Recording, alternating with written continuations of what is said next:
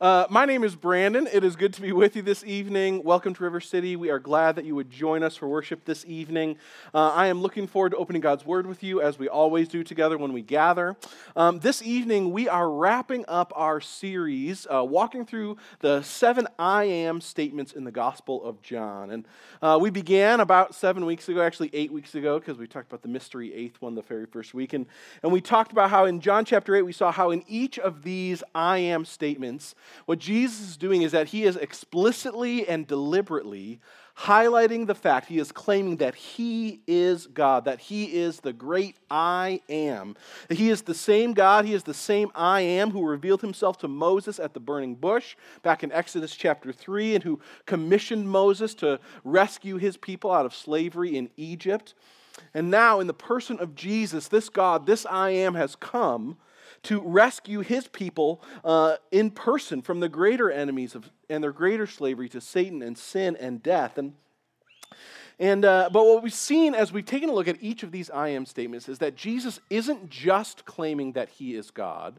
With each of them, he is also uh, expressing something specific. He's also revealing something specific about who he is, about what he is like, about his nature and his character, and about his purpose and why he's come.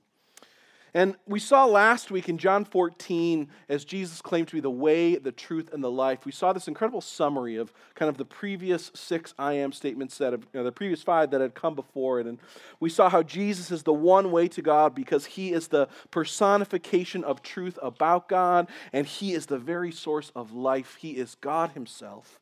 And to know him is to know God and be known by God. And to know Jesus is to know God and to be known by him. And so this week, as we wrap up our series, we're going to see how in this final I am statement that Jesus makes about himself, he claims that he is the true vine.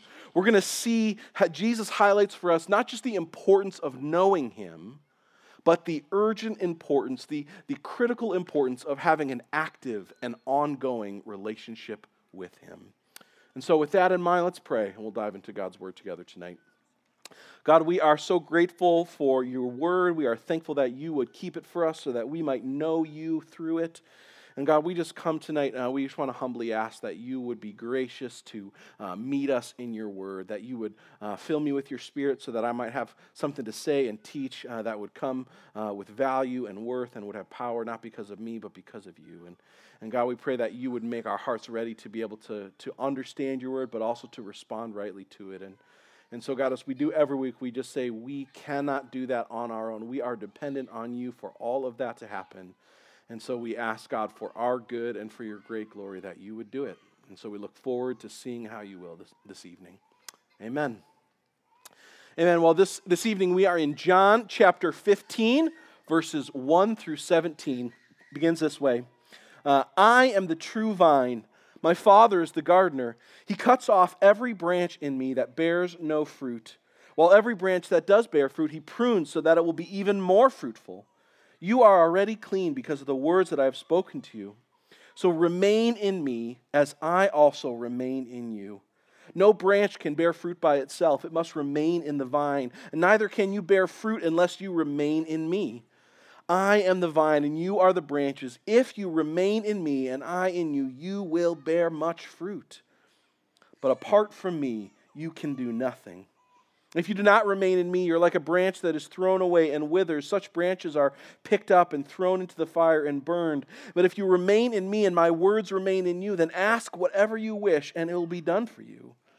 This is to my Father's glory, that you bear much fruit. And so show yourselves to be my disciples. As the Father has loved me, so I have loved you. Now remain in my love. If you keep my commands, you will remain in my love, just as I have kept my Father's commands and remain in his love. And I have told you this so that my joy may be in you, and so that your joy may be complete. My command is this: love each other as I have loved you. And greater love has no one than this, uh, to lay down one's life for one's friends. You are my friends if you do what I command. And I no longer call you servants, because a servant doesn't know his master's business. Instead, I have called you friends, for everything that I have learned from my Father I have made known to you. And you did not choose me, but I chose you and appointed you so that you might go and bear fruit, fruit that will last. And so whatever you ask in my name, the Father will give you. This is my command, that you love each other."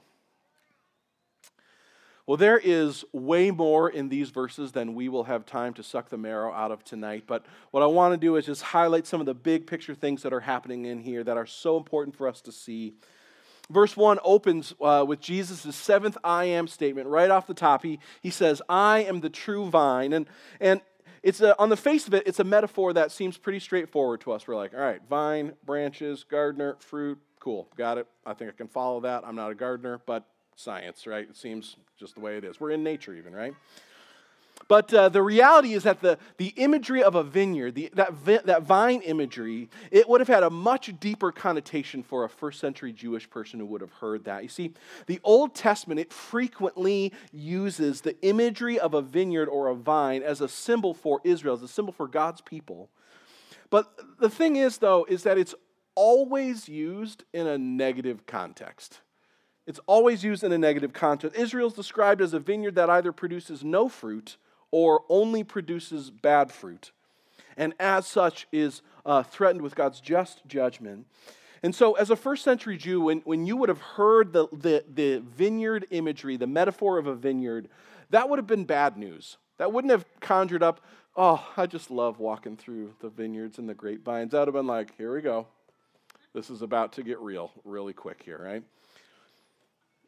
It was a reminder that Israel had repeatedly failed to be what God had called them to be and to do what God had called them to do. It was a, it was a reminder that no matter how hard they had worked or how hard they had tried or how much they had sought to obey, that they had just not done. They had not produced the fruit that God had longed for. They had always fallen short.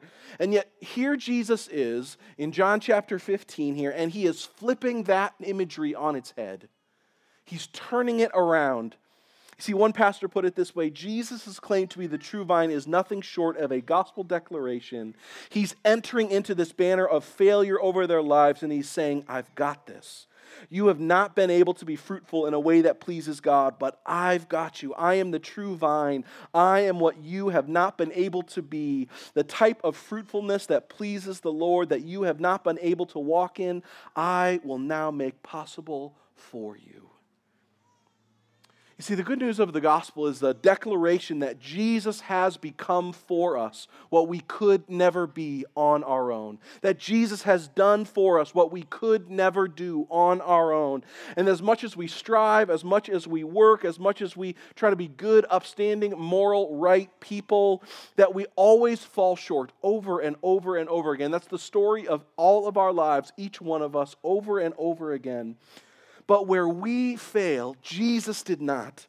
You see, he lived the perfect life that you and I were supposed to live. He bore the fruit that God's people were always intended to bear, and he does that for us. He does it on our behalf. And so that when by faith we are united with him, God sees us in the same way that he sees his son Jesus. He's fully pleased, satisfied, delighted in. You see, Jesus' claim to be the true vine, to, to be what we could not be for us, it's the basis for the whole rest of the passage. The rest of the verses, they're all basically an application of that truth. They're, they're, they're, they're implications of that reality, of that revelation. You see, the point that Jesus is making with this whole vineyard metaphor is that because he is the true vine, because he is for us, and he empowers us to be what God calls us to be, that we could not be on our own, that it is imperative that we remain connected to him. That word remain, or maybe you grew up hearing it, abide, uh, that we are to abide in Jesus. That word's repeated ten times in this passage. That's a lot, just if anyone was counting. That's a lot in a few short verses. Jesus is being really, really intentional about highlighting this idea. And over and over, Jesus highlights for his disciples the importance of remaining connected to him. And so the rest of our time tonight, I just want to show you three things that the passage highlights about remaining or abiding in Jesus. Three things. The first is just, what does it mean to remain or to abide in Jesus? Why is that so important? And how do we do it? So what is it? Why is it so important, and how do we do it? So first, what does it mean to remain or to abide in Jesus? Well, the, the word that's translated remain or abide, it's, it's a verb that literally means to stay or to reside somewhere. And so when Jesus says to remain in me, he's talking about being deeply rooted and connected to him in an active and ongoing kind of way. See, that word to remain, it's a verb. It's an action word. And so it's talking about remaining connected to him, being rooted and deeply connected to him in an active and ongoing kind of way. You see, what Jesus is saying is that relationship with him is not really, it's not like the spiritual front door. Rather, he's saying that relationship with him is more like the hub of a wheel in which every part of our lives must connect to if they're to, to work properly. That we must be connected, every part of our lives, to who he is and to what he has done for us. You see, from the moment you trust in Jesus until the moment you meet him face to face, every part of our lives must be connected with him. You see, that's at the root of what we're talking about at River City when we talk about the idea of being gospel-centered or growing in the gospel, right? Where everything in our lives and our ministry must be connected to the person and the work of Jesus in an active and ongoing kind of way. You see, the person and the work of Jesus, the good news of the gospel, it's, it's not only the thing that saves us, it's the one thing that can also empower us to actually grow in our faith and to, and to grow up spiritually. You see, in other words, our, our ongoing active connectedness with Jesus is the thing that enables us to grow spiritually.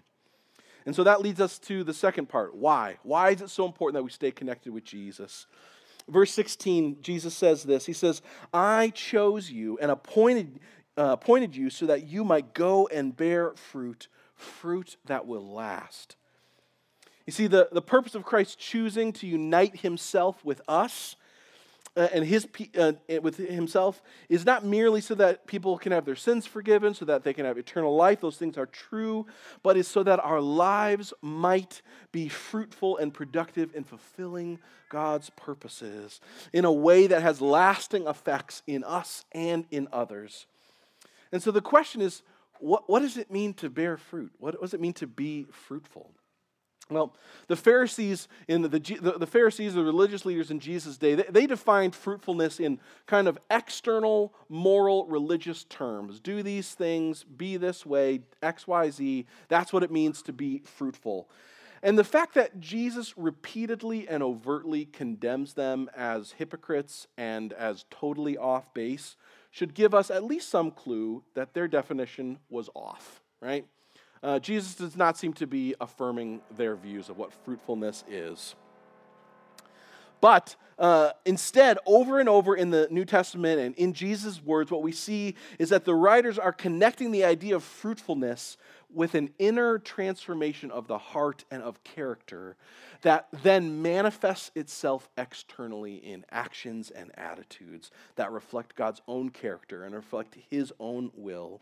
One of the best examples of this is, is in Galatians chapter five when we see the, the fruit of the Spirit. Galatians five reads this way, it says, but the fruit of the Spirit then is love, joy, peace, patience, kindness, goodness, faithfulness, gentleness, self-control. For against such things there is no law. You see, all of those things are inner qualities. They are, they are inner characteristics that invariably are expressed externally in our actions and our attitudes. But, but more importantly, those things are all things that Jesus perfectly embodies. He is the ultimate expression of what it means to be those things. And so ultimately, spiritual fruitfulness looks like becoming more and more like Jesus. It means thinking the way he thought and acting the way he did and living the way he did. And it begins with an inner transformation that, that leads to an external transformation in our lives. You see, um, verse eight highlights it this way. It says, the result of fruitfulness is not only that we grow and that others grow, but that God is glorified. Jesus says in verse eight, this is to my Father's glory, that you would bear much fruit and show yourselves to be my disciples. You see, verse, verses four and five, it reinforces the truth that fruitfulness is directly linked with connectedness with Jesus. Verse four, it says it this way, no branch can bear fruit by itself. It must remain in the vine. Neither can you bear fruit unless you remain in me. He says in verse five, apart from me you can do nothing. You see, without abiding in Jesus, without remaining actively, ongoingly connected to him, fruitfulness isn't just difficult. Jesus says it's impossible. One commentator wrote it this way. He says, we are not simply handicapped or hindered. We are hopelessly paralyzed. We can do nothing. When Jesus says that we can do nothing, it's not that we can't carry on ordinary activities of our lives. It's not that you can't eat or breathe or work or do whatever. When Jesus is, he's talking about is that we can do nothing apart from him. He's talking about producing spiritual fruit. We can't, have, we can't do anything of lasting meaning or value without being connected to him. We are utterly dependent on Jesus to produce spiritual fruit in our own lives and in the lives of others.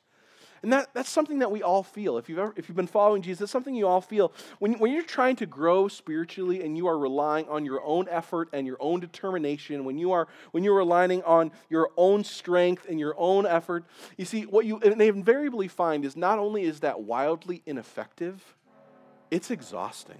It's just exhausting. What you end up finding is that you just, you never measure up. You never quite get there. You're always one step behind. It just feels like this never-ending battle that you are always in. Now, then you try helping somebody else grow on in your own efforts. That's like doubling your exercises in futility, right? It's even more pointless.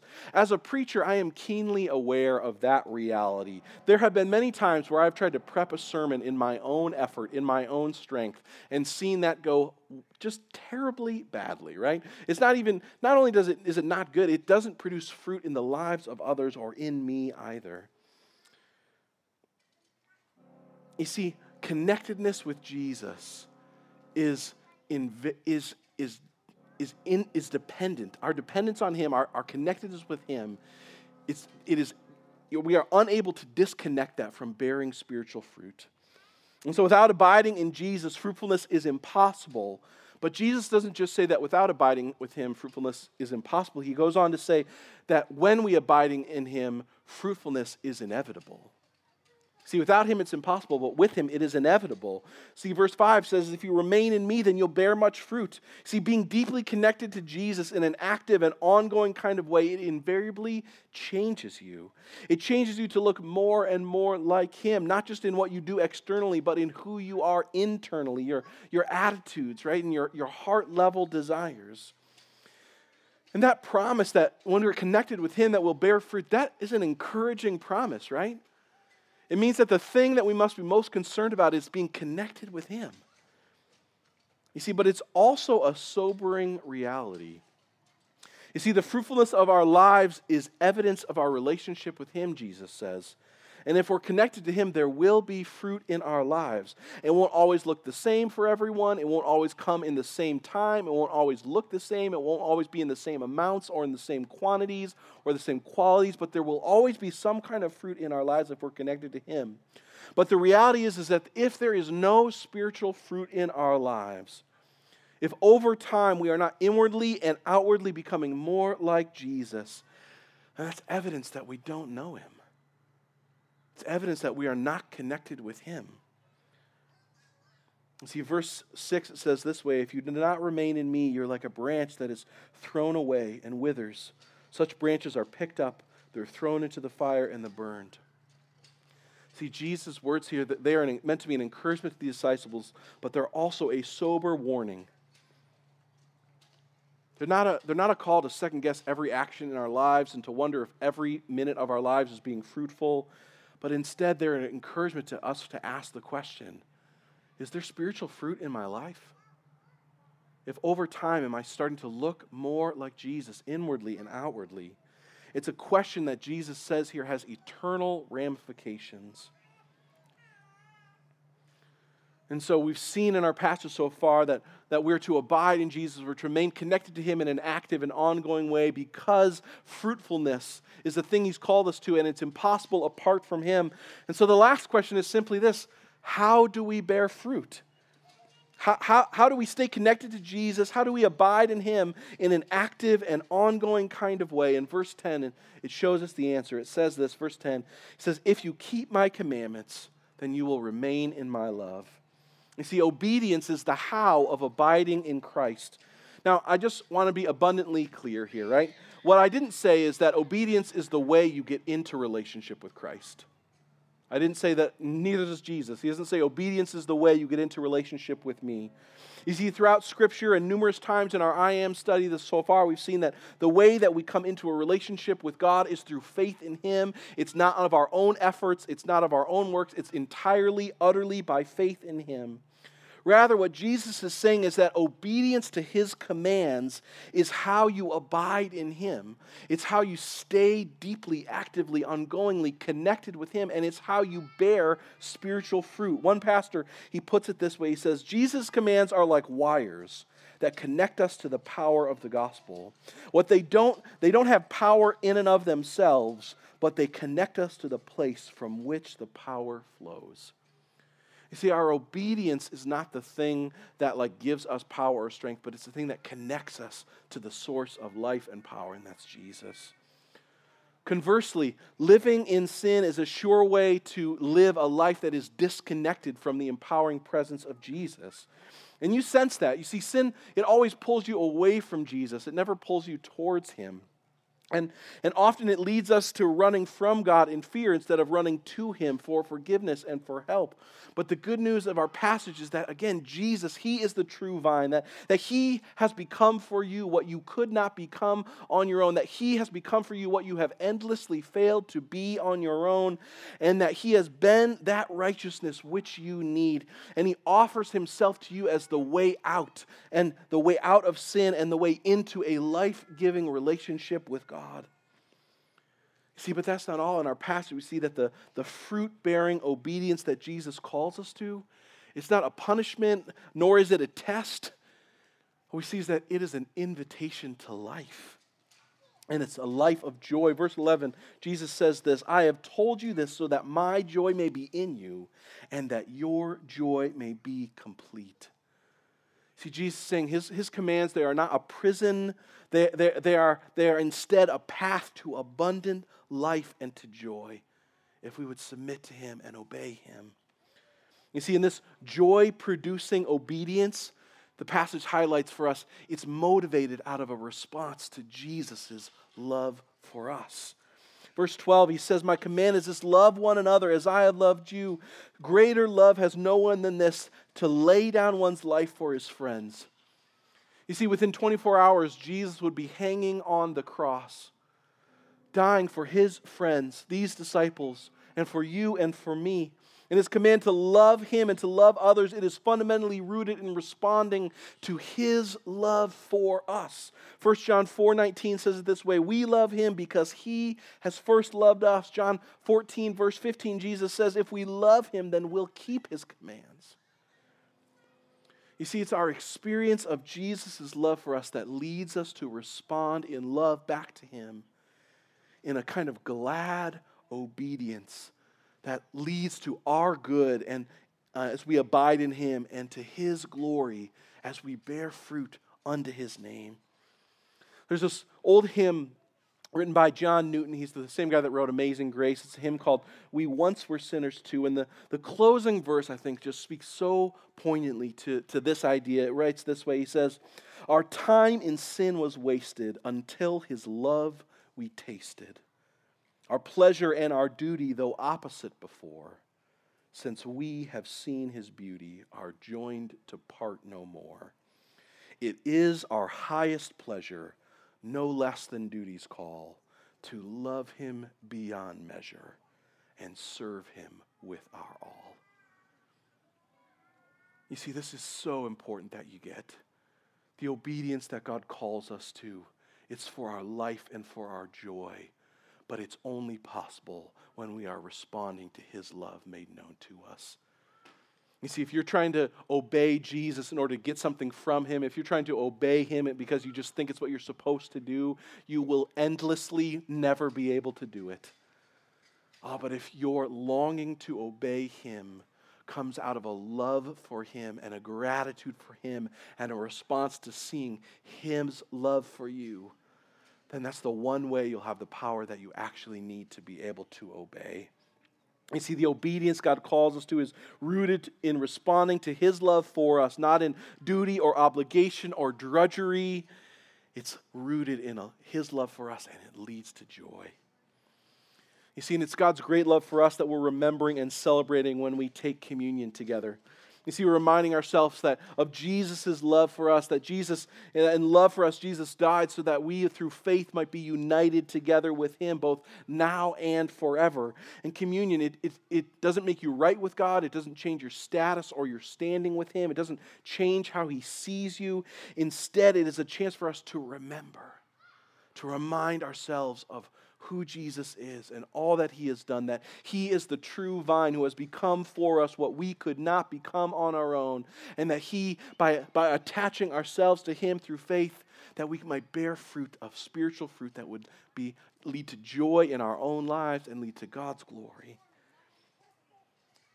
We see it's when we remember him and all that he has done that we are drawn in love for him, and we are empowered to live for him in response to it. And so tonight, as we sing and as we worship and as we remember the gospel together in song, I'd encourage you, if you put your trust in Jesus, if he is the true vine, if, if your hope is in him, that he has become for you what you could not become on your own, then whenever you're ready, take communion.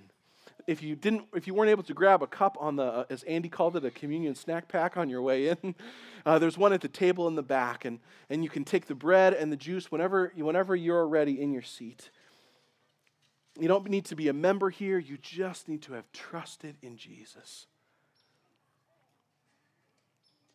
But if that's not you this morning, or this tonight, if you're here tonight and you realize that you're not connected with him, that you have not put your faith in him, that you're relying on your own effort, your own energy, you're relying on your own strength to, to become what you think God wants you to be, you haven't trusted in him to be for you what you cannot be without him, then I'd encourage you this, this evening, instead of taking communion, come to Jesus. Receive his offer to be the true vine for you. Respond in faith to him and who he says that he is. Trust him to be the true vine for you. And so with that in mind, let's pray. Jesus, we come before you tonight, and we're so grateful to get to gather together and worship. What a beautiful evening it is. God, and we are thankful to get to remember tonight that you are the true vine. God, that You are, uh, that in Christ, that you have become for us what we were called to be, what could never be on our own. And you come offering yourself to us, God, giving yourself to us as the solution, as the answer to our problem. And so, God, we ask this morning, one, that you would help us to see you as the true vine, but as well, Jesus, we ask that you would help us to come to you this morning uh, in a way that longs to be actively and ongoingly connected to you each and every day. God, help us to do that by obeying you. God, not out of duty or obligation, uh, but out of love for you as we respond to your love made known to us in the gospel. And so, Jesus, empower us to abide in you, to remain in you, to be deeply, actively, ongoingly connected to you, the true vine, so that we might bear fruit, God, for our joy and for your great glory, we ask. Amen.